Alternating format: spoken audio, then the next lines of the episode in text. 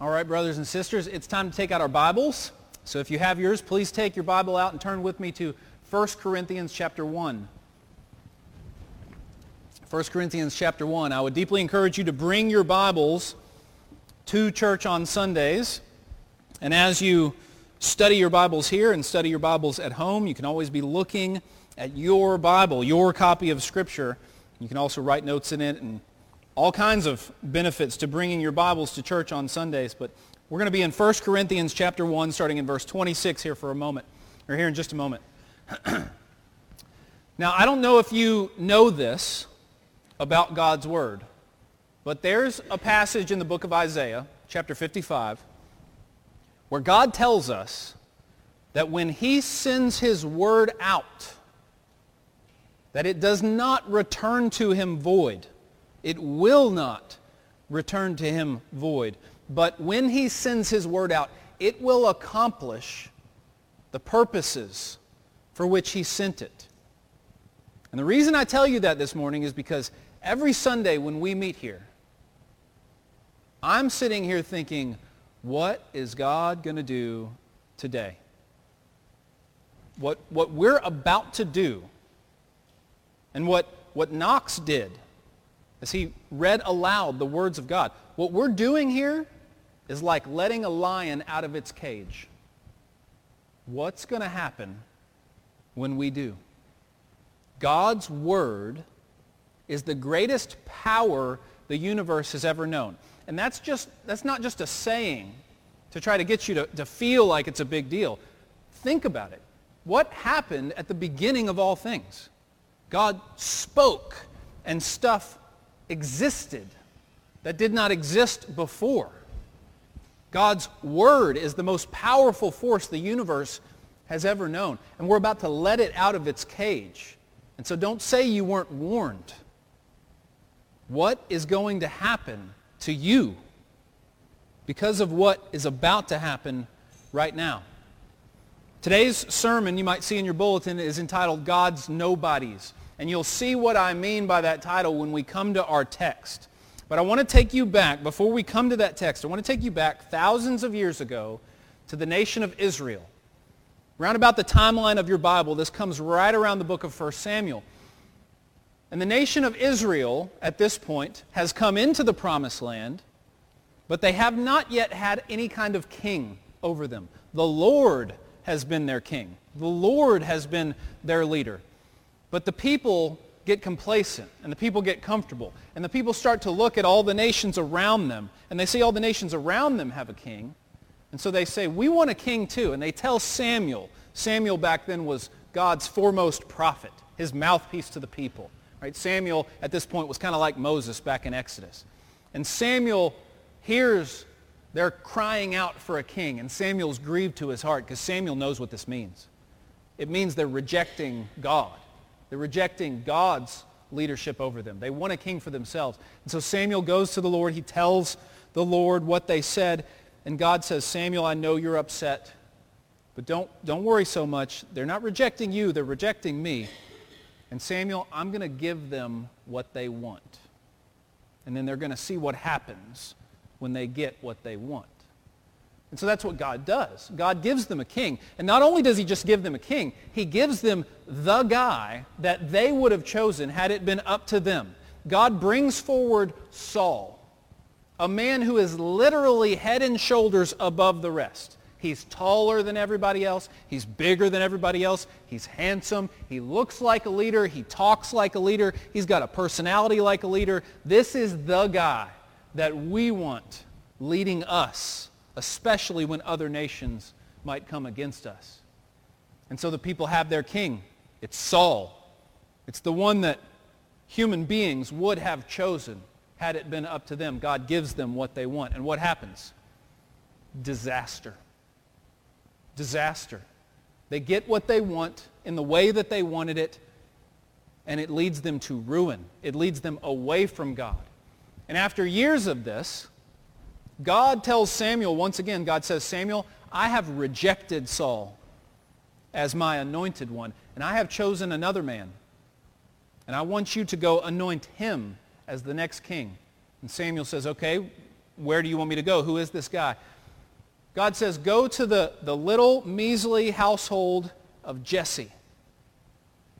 And one of his sons is going to be the next king. And so Samuel goes. Samuel finds this man named Jesse. And Jesse has lots of sons. And Jesse lines them all up in front of Samuel and says, okay, here, here are my sons. And Samuel looks at them and he sees the oldest, the tallest, the most handsome, the strongest. And Samuel says in his head, surely this is the one. And the Lord says, nope, that's not him.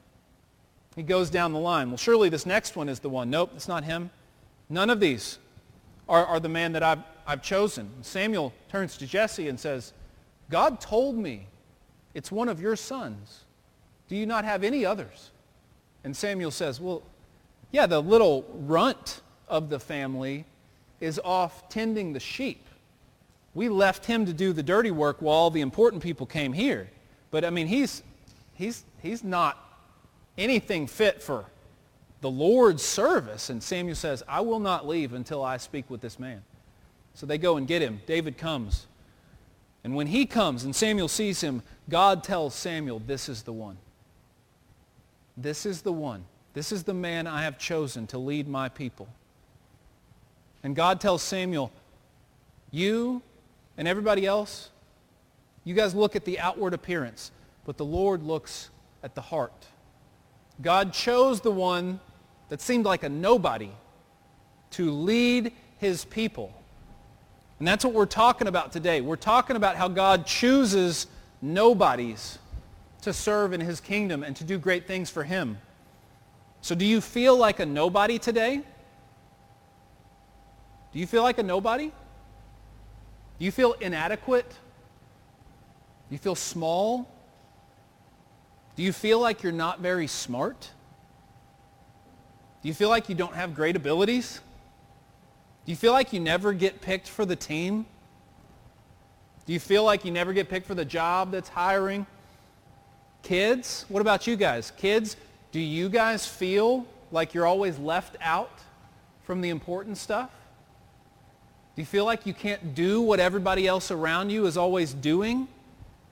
You're thinking, I, I must not be very important because I always get left out. I can't do that stuff. Do you feel like a nobody today? Because if so, you are in exactly the right place. The church is a collection of nobodies. A collection of nobodies that God has called to serve him in his kingdom. And we're going to see that from the text today. Look at 1 Corinthians chapter 1 starting in verse 26. This is such a great and encouraging passage to us at least those of us who feel like we're nobodies. Verse 26, Paul says, For consider your calling, brothers. Not many of you were wise according to worldly standards. Not many were powerful. Not many were of noble birth. But God chose what is foolish in the world to shame the wise. God chose what is weak in the world to shame the strong. God chose what is low and despised in the world, even the things that are not, to bring to nothing the things that are, so that no human being might boast in the presence of God.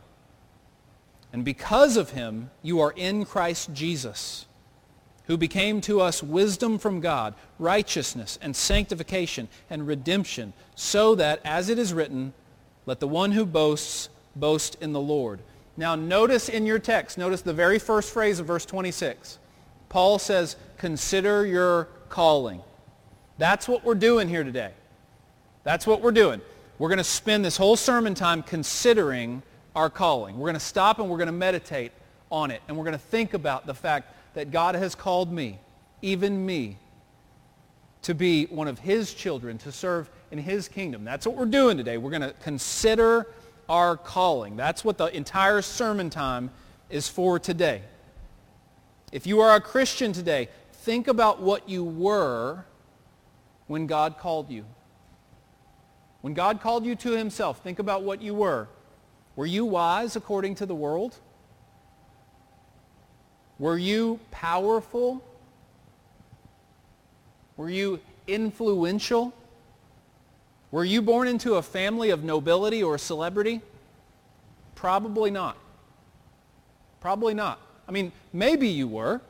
God can call anyone to himself that he wants, right? Everyone is called to the Lord in a sense.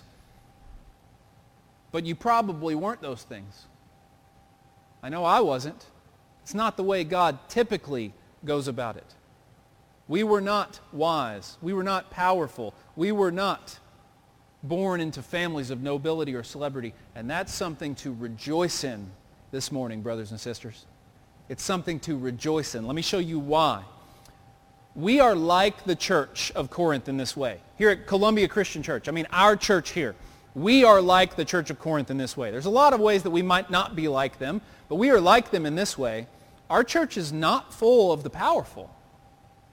Our church is not full of the rich or the influential. This is not a church full of celebrities. I mean, we're in Columbia, Kentucky, for goodness sake. Think about it. This is not the place where we've got all the influential people and all the celebrities and all the, the rich people in the church. No, we're a church made up of simple, ordinary people. We're a church made up of nobodies. Most of us are not special or significant in the world's eyes. And that's exactly the way God wants it. It's exactly the way God wants it. Young people, I know what it feels like to want to have significance in the world, to want to change the world, to want to have influence. I know what it feels like to want to be a big deal. I know what that feels like. But you know what's way better than that? being a nobody for God. It's so much more satisfying than that. And I pray that you could see it. I hope you will, especially as you grow older. There is a, a peace and a contentment that is wonderful in being a simple, ordinary nobody in service of Christ and his kingdom. Look at verses 27 and 28 with me in your Bibles. Verses 27 and 28. Let me read it one more time. It says, God chose, and it actually uses that word chose. God chose what is foolish in the world to shame the wise. God chose what is weak in the world to shame the strong. God chose what is low and despised in the world, even the things that are not, to bring to nothing the things that are. You see, God doesn't think I need someone who's influential to spread my glory among the world. I need someone who's influential to make sure that everybody knows about me. God doesn't think like that. God doesn't think, I need a celebrity to become a Christian so we can make Christianity mainstream. You ever seen this? When, when rumor starts going around that some big celebrity has co- become a Christian, Christians go crazy. Christians become like piranhas. Like, oh my goodness, there, there's, a, there's a big-time celebrity who's going to be a Christian, and now everyone will respect us. And now everyone will see that Christianity is legit and that it's mainstream. God doesn't think like that. God's not sitting there saying, I need someone who is rich so the church will have lots of resources at its disposal. No. My friends, God is much more powerful than that. God chooses the weak and the lowly and the foolish on purpose. On purpose. It's like when me and my buddies used to play pickup basketball all the time when I was young. Every free day we had, we were playing pickup basketball at the YMCA or the park in Owensboro. And every now and then you got to pick teams, right? You got a couple captains and you got to pick teams. And if it was ever my turn to pick teams, what am I thinking as I'm picking? Well, I want the guy who's the tallest, the fastest, the strongest, the most athletic.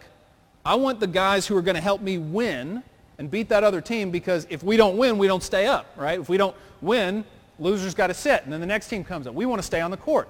So I'm going to pick the biggest, fastest, strongest, the best athletes, the guys who are most skilled. But what's God doing? God's standing there and saying, you, you go ahead and take all those guys. I want that little guy in the corner that no one wants. I want that girl over there that no one thinks can play at all.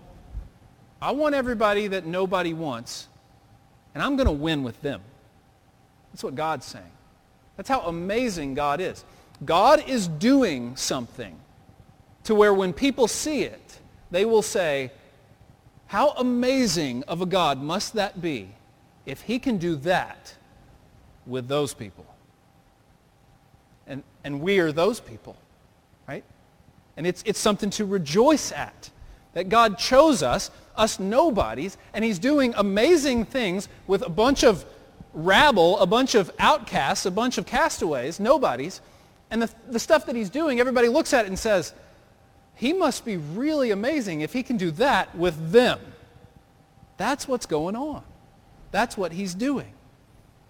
God chooses the foolish and the weak to shame the wise and the strong. Last week, we talked about how true wisdom and true strength is not what the world thinks. But Paul's taken it a step further here. It's not just that God's wisdom and God's strength is something that the world doesn't understand. No, God will actually choose the people that the world sees as foolish and weak and use them to display his strength and his wisdom.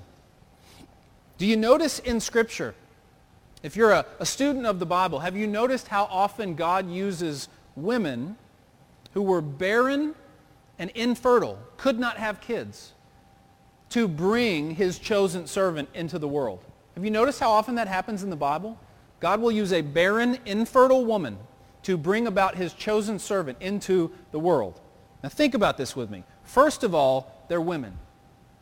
In Scripture, for, for, for probably the entirety of Scripture, women were treated as second-class citizens in most societies. Christianity in the Bible was the only community where women were given a place that was equal to men. Christianity was the only one. Everywhere else they were treated as second-class citizens, as tools to be used, things to be used. So not only were these women, but they were infertile women, women who couldn't have children. And this is a world where what's really valued is passing on your lineage. And so the women who could have the most kids were the women that everybody thought were, were the most important and the most valuable. And a woman who couldn't have kids at all, everyone looked at her and said, oh, I feel sorry for her husband because she, she can't have kids. Right? That was a, the culture that they lived in. Passing on your lineage was like an idol to them back then. Much more important than it is today. But think in Scripture. Think about this. Abraham's wife Sarah, she was infertile until Isaac came. Rebekah was infertile until Jacob and Esau. Samson's mother, infertile until Samson was born. Hannah was infertile until Samuel. Elizabeth was infertile until John the Baptist came along. And Mary, well, Mary was a complete virgin, and yet through her comes the Savior of the world. Did you see there in our text how it says God chose the things that are not to bring to nothing the things that are? The things that are not. Women who could not have children, did not have the ability to have children. It was beyond a shadow of a doubt to anyone. They cannot have babies, and yet God uses the things that are not to bring to nothing the things that are. Or take, take this story. This is a, a fascinating little picture in Exodus chapter 1. I don't know if you've ever seen this before. In Exodus chapter 1, but Exodus chapter 1 is right before the story of Moses and the ten plagues. Right before that. Okay, they're setting up the story, Exodus 1. The Hebrew people have now come to Egypt. If you remember the end of Genesis, Joseph brought his family to live in, e- in Egypt, to live in the, the, the nicest land of Egypt where there was food and where they could grow crops and where they could have livestock. And the Hebrew people now start to multiply in Egypt. They're, they're having lots and lots and lots of kids, and they are growing very quickly. And the Pharaoh of the time realizes it, and he starts to think, this isn't good, because if they rise up against us, they might be too many for us. So I need to thin them out. The Pharaoh takes two ladies, two Hebrew ladies who are midwives. The midwives were the, the ladies who would help other women during labor. The ladies who would help other women have babies during the time where their baby was coming okay? So the Hebrew midwives, there's two of them. Their names are Shiphrah and Puah. Those are funny names, but those were their names, Shiphrah and Puah. And the Pharaoh says to those two midwives, he says, when the Hebrew women are about to have their babies. If it's a boy, you are to kill it. Put it to death. And if it's a girl, you let her live. Well, the Hebrew midwives then go off to do their duty. And what do they do? They disregard Pharaoh's command. They have a fear of the Lord. And so they let everyone live. All lives are precious in the Lord's sight. So they, they let all the babies live. And what happens in Exodus 1? It's something that you might not have taken note of. Shiphrah and Puah have their names memorialized in the text of the Bible. Their names are there for everyone to read from now until the end of time. In Exodus chapter 1, the most important book the world has ever known, the Bible. Their names are etched in the Bible, these two insignificant Hebrew midwives. And yet Pharaoh, did you know that his name is never mentioned? God doesn't even tell us which Pharaoh it is. Why? Well, because who's really important in God's kingdom? Not the, not the guy that the world thought was the most important, the most powerful, the most influential. He doesn't even get a name. He doesn't even get a mention about who he is, which Pharaoh he is. But Shiphrah and Puah, their names are memorialized in Exodus chapter 1 for all time. What's truly important to God? God chooses the weak and the lowly, the despised, the seemingly insignificant to shame those who are in power, those the world considers wise and strong. Years ago, I don't know if many of you will remember this guy, especially those of you who are young, but years ago, there was a, a media mogul who started CNN and TBS, you know, those TV channels. He started those things. And he was swimming in money. His name was Ted Turner. You might have seen Turner Sports Network or whatever. That's all after him, Ted Turner.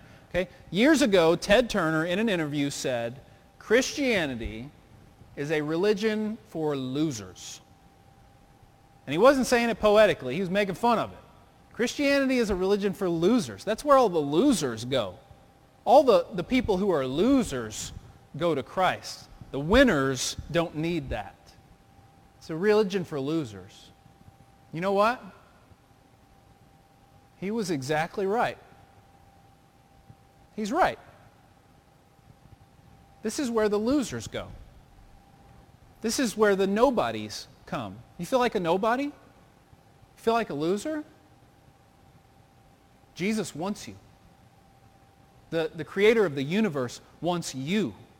If you're a nobody and you're a loser, if you're not influential, if you're not powerful and not smart, creator of the universe wants to use you. God says, I want those who have suffered. I want those who have nothing. I want those who feel lonely. I want those who feel unpopular. I want those who feel hopeless. And I want to give them everything. And to the rich and the popular and the powerful, he says, and if you want it, if you want to give up your worldly treasures for me, you're welcome to have it too. You see, this is why Jesus said it's hard for a rich person to enter the kingdom of heaven. You remember when Jesus said that? It's confused a lot of people over the years. Why is it hard for a rich person to enter the kingdom of heaven? Well, it's because they've got to give up something that they treasure to get there. The, the poor person, the person who feels like a loser, the person who is a nobody, they're in a sense already where you have to be to come to Jesus, right? That's where you have to be to come to Christ. That's why it's hard for a rich person to enter the kingdom of heaven. And he could have said it's hard for a, a influential, popular person to come to the kingdom of heaven. To, for a powerful person. They've got to give up those things to get there. They've got to renounce them. They've got to say they don't care about them anymore. To come to Jesus, you have to get to a point to where you say, I can't save myself. I'm not good enough. I'm not powerful enough. I don't have what it takes. That's where you have to be to become a Christian, to come to Christ. You have to give yourself to him and his mercy and his grace and let him save you. And so in Matthew chapter 5, verse 3, Jesus, in the beginning of the Beatitudes, you remember, he says, blessed are the poor in what? The poor in spirit, for theirs is the kingdom of heaven. What does that mean? Poor in spirit means spiritually bankrupt. Like you don't have anything spiritually to give to God. You don't have anything to, to, to tell him, this is, this is what I'm offering you. You don't have anything. You're not offering God anything. I'm a nobody. I don't have what it takes. I don't have enough to save myself. Jesus says, blessed are those people, for theirs is the kingdom of heaven. God chooses those who are spiritually bankrupt. God chooses the low and the despised, the weak and the foolish of the world. He does this on purpose. To someone who has money and power and comfort, the gospel message is often not very appealing. Think about it. You share the gospel with someone who has money and power and comfort, and they say, I have everything I need and anything I want. Why would I need Jesus? My life is great. Why would I need Jesus? It's hard to convince them of their need for Christ. But think about the flip side to someone who is poor, someone who doesn't have the necessities of life, someone who's hungry needs food and clothing. Think about someone who feels like a loser and an outcast, someone who doesn't have any friends, someone who feels the stain of their sin. All throughout Scripture, we see people like this, someone who feels horrible about the things that they have done.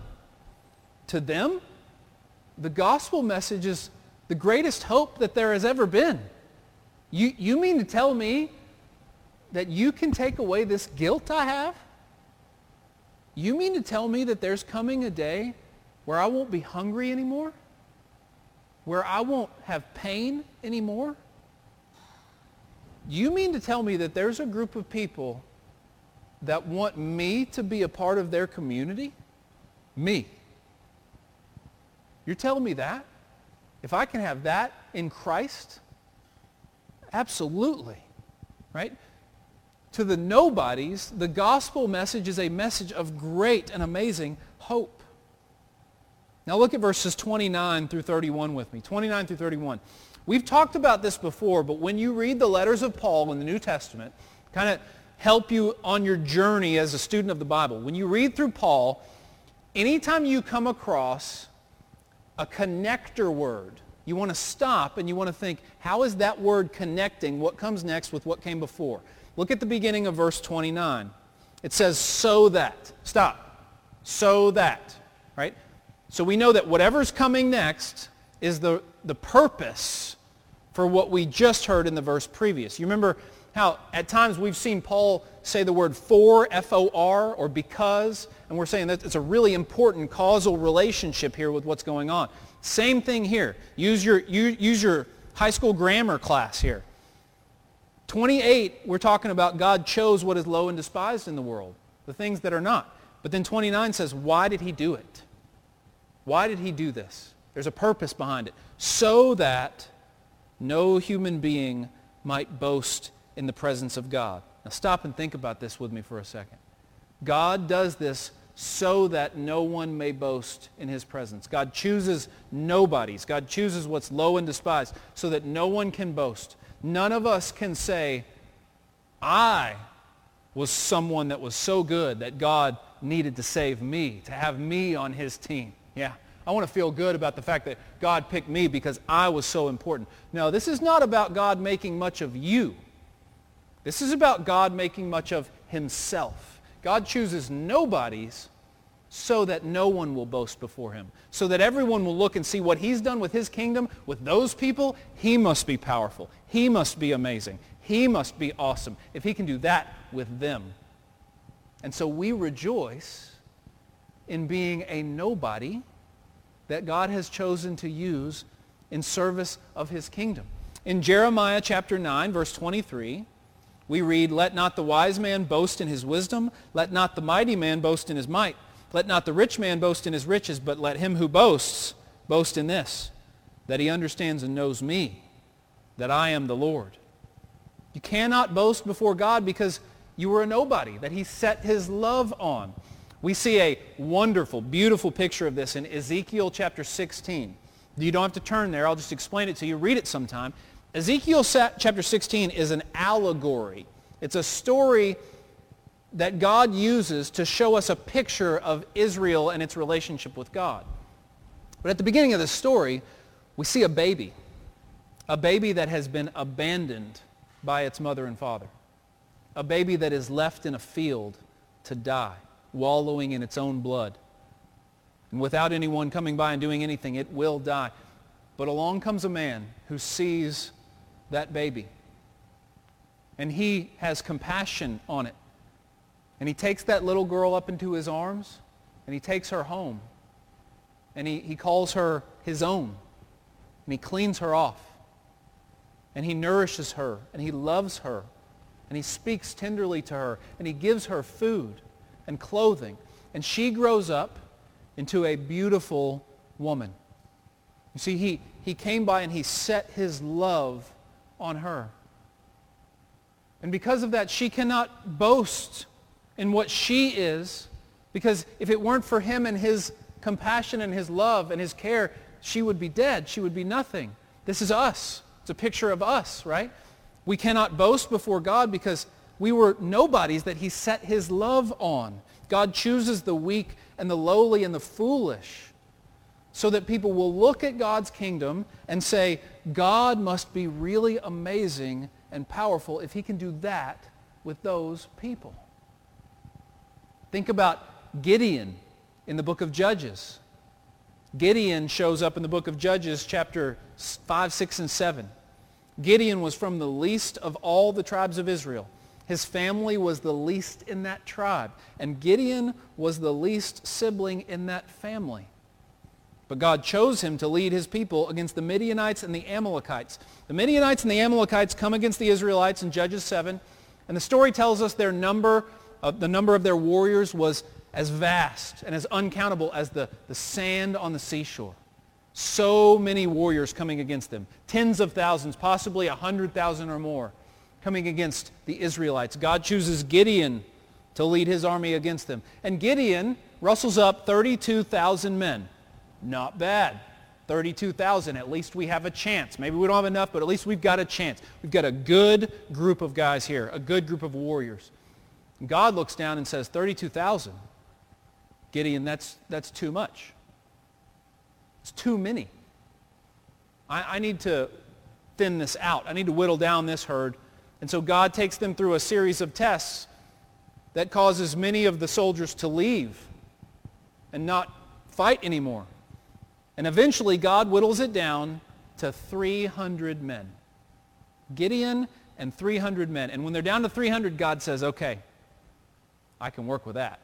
That's something I can use. And what does he do? God uses 300 men to conquer tens of thousands. Why does he do it like that? He says he does it like that so that no one will say the victory belonged to the Israelites. No one will say the strength of the Israelites is what saved them. The only thing people will be able to say is that had to have been the power of the Lord. There's no other explanation. How else could it have happened? That's why God does it. You see what's happening here? God is choosing us nobodies to serve in his kingdom, not because we're awesome, but because we're nobodies. And then when he uses us for his kingdom and his glory, everybody looks and says, how amazing must God be if he can do that with them? And, and in a, a, a crazy thing that doesn't make sense to the world, we love it. We, we love it. I'm here to tell you right now, God did not choose me to be a pastor because of my gifts and abilities. He chose me because he knew that if he did, people will look at that and will say, God's doing that with him?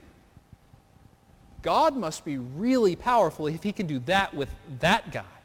When I was little, I was so shy around people I didn't know. I, can, I have vivid memories in my mind right now of being in big groups, big groups of people. I, I remember a, a wedding specifically in my family where I'd just be in the corner crying because I didn't know a lot of those people. I was scared to death. I was such an introvert. I mean, crippled by it. When I got up into middle school and high school, I remember being so afraid. I know this sounds silly to some of you guys who are extroverts, so afraid of the times where people would stand around and talk to each other. And that was all everybody did. Like in the morning when we got to school and everybody's just standing around talking. I was so afraid of that. Or somebody would have a, like a party and you're just standing around talking to people. I was so afraid. And because of that, even though sometimes I would try, a lot of times I'd just stick my foot in my mouth. I'd say something ridiculous and people would start making fun of me for it. And, and that became who John Davis was. He's the guy who says ridiculous things and says things that don't make sense, right? And God saw fit to choose that guy to be a preacher and a pastor. Why? Not because everyone was going to look and say, oh, he's, he's really good. No, it was because everyone's going to look at that and everyone's going to say, God's doing that with him? That guy? He must really be a powerful God if he can do that with him, right? And we love it. That's, we love that. We love being a nobody in God's kingdom, trying to point everybody else to the, the one somebody that is worth all of our attention and all of our, our praise. I mean, think about it. Look at verse 30. Because of him, because of God, because God chose you, you nobodies, you're in Christ Jesus who's become to us wisdom from God and righteousness and sanctification and redemption. That all comes from Christ. That all comes from Jesus. The only reason we have that stuff is, is because of Jesus. And then verse 31, so that, as it is written, let the one who boasts boast in the Lord. Let the one who boasts boast in the Lord. You might, you might hear that word boast and you might think, oh, for Christians, we don't do that, right? We can't, we can't boast. We don't brag. And in a sense, you're very right, right? God did this so that no one would boast before him. But there is a way that God calls you to boast. There is a way that God calls you and indeed commands you to boast, and that is in Christ.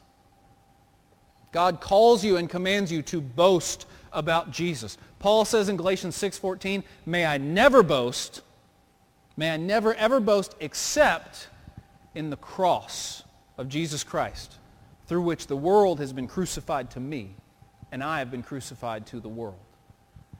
So the only way that we do boast, and indeed you are called to boast, commanded to boast, Christian, is in Christ. What do I mean by boasting in Christ? I mean, we just tell everybody, he's awesome. Look at him. Look at how great he is. I'm a nobody that he saved. He's doing this with me. Doesn't that mean he's amazing? Can't you see this? Right? This is our lives. This is what our lives are about as Christians. Let's go tell everybody else how amazing he is because of what he has done for us. We're boasting in the cross. At the cross, I received forgiveness, even though I don't deserve it. All the horrible things I've ever done, God forgives me of those things because he punished his own son, Jesus, at the cross. And I'm going to boast in that. Boasting in Christ means turning everyone's attention to him, away from yourself. Boasting in yourself is like, look at me, right? That's not what we're called to do. We're called to turn everyone's attention away from us and on to Jesus. We're called to be little John the Baptists. John the Baptist's whole life was about pointing people to Christ. And when his disciples started leaving him and going and following Jesus, and people said, John, aren't you upset at that? And he says, no, that's exactly what I've wanted the whole time. People are leaving me and going to Jesus. People are forgetting about me and going to Jesus. And John 3.30, John the Baptist says, he must become greater, I must become less. Adopt that as a life motto, you guys. He must become greater, I must become less. That's John 3:30. Go look it up at home. Go highlight it with the brightest highlighter that you have. Put it on your door. Put it on the dash for your car. Memorize it. It's easy to memorize. He must become greater, I must become less. That's us. We boast in Christ as opposed to boasting in ourselves. And so this morning, I want to do something a little bit different with you, okay? Typically, you know, I'll, I'll, I'll say my prayer at the end of the sermon, and then we'll go right into our invitation song. But we're always asking everybody to respond, right? Respond to God's, God's word. So here's what we're going to do. We're going to have a time of silent response for you to pray and to, to go to God and, and deal with whatever he's put on your heart right now. whatever is going on in your heart, whatever the Holy Spirit is convicting you of, I want you to spend some time right now, as Dwayne's going to play here in just a second, just some very soft music, kind of like we do in our communion time. And we're going to, we're going to respond to God in our hearts, every single one of us, in our own way. And as, as we do, the Holy Spirit's going to move. Whatever he does, he does. And I don't even know what that's going to be. I might not even see anything about what he does, but I know he's going to be doing stuff in our hearts, even in the hearts of those who are watching with us online. And so as we take this time, respond to God in whatever way he's putting it on your heart, laying it on your heart. Respond to him in prayer as we all spend this time in silence. And then after just a bit, I'll come back and we'll stand together and we'll sing our invitation song. But for now, let's pray and respond to God's word on our hearts.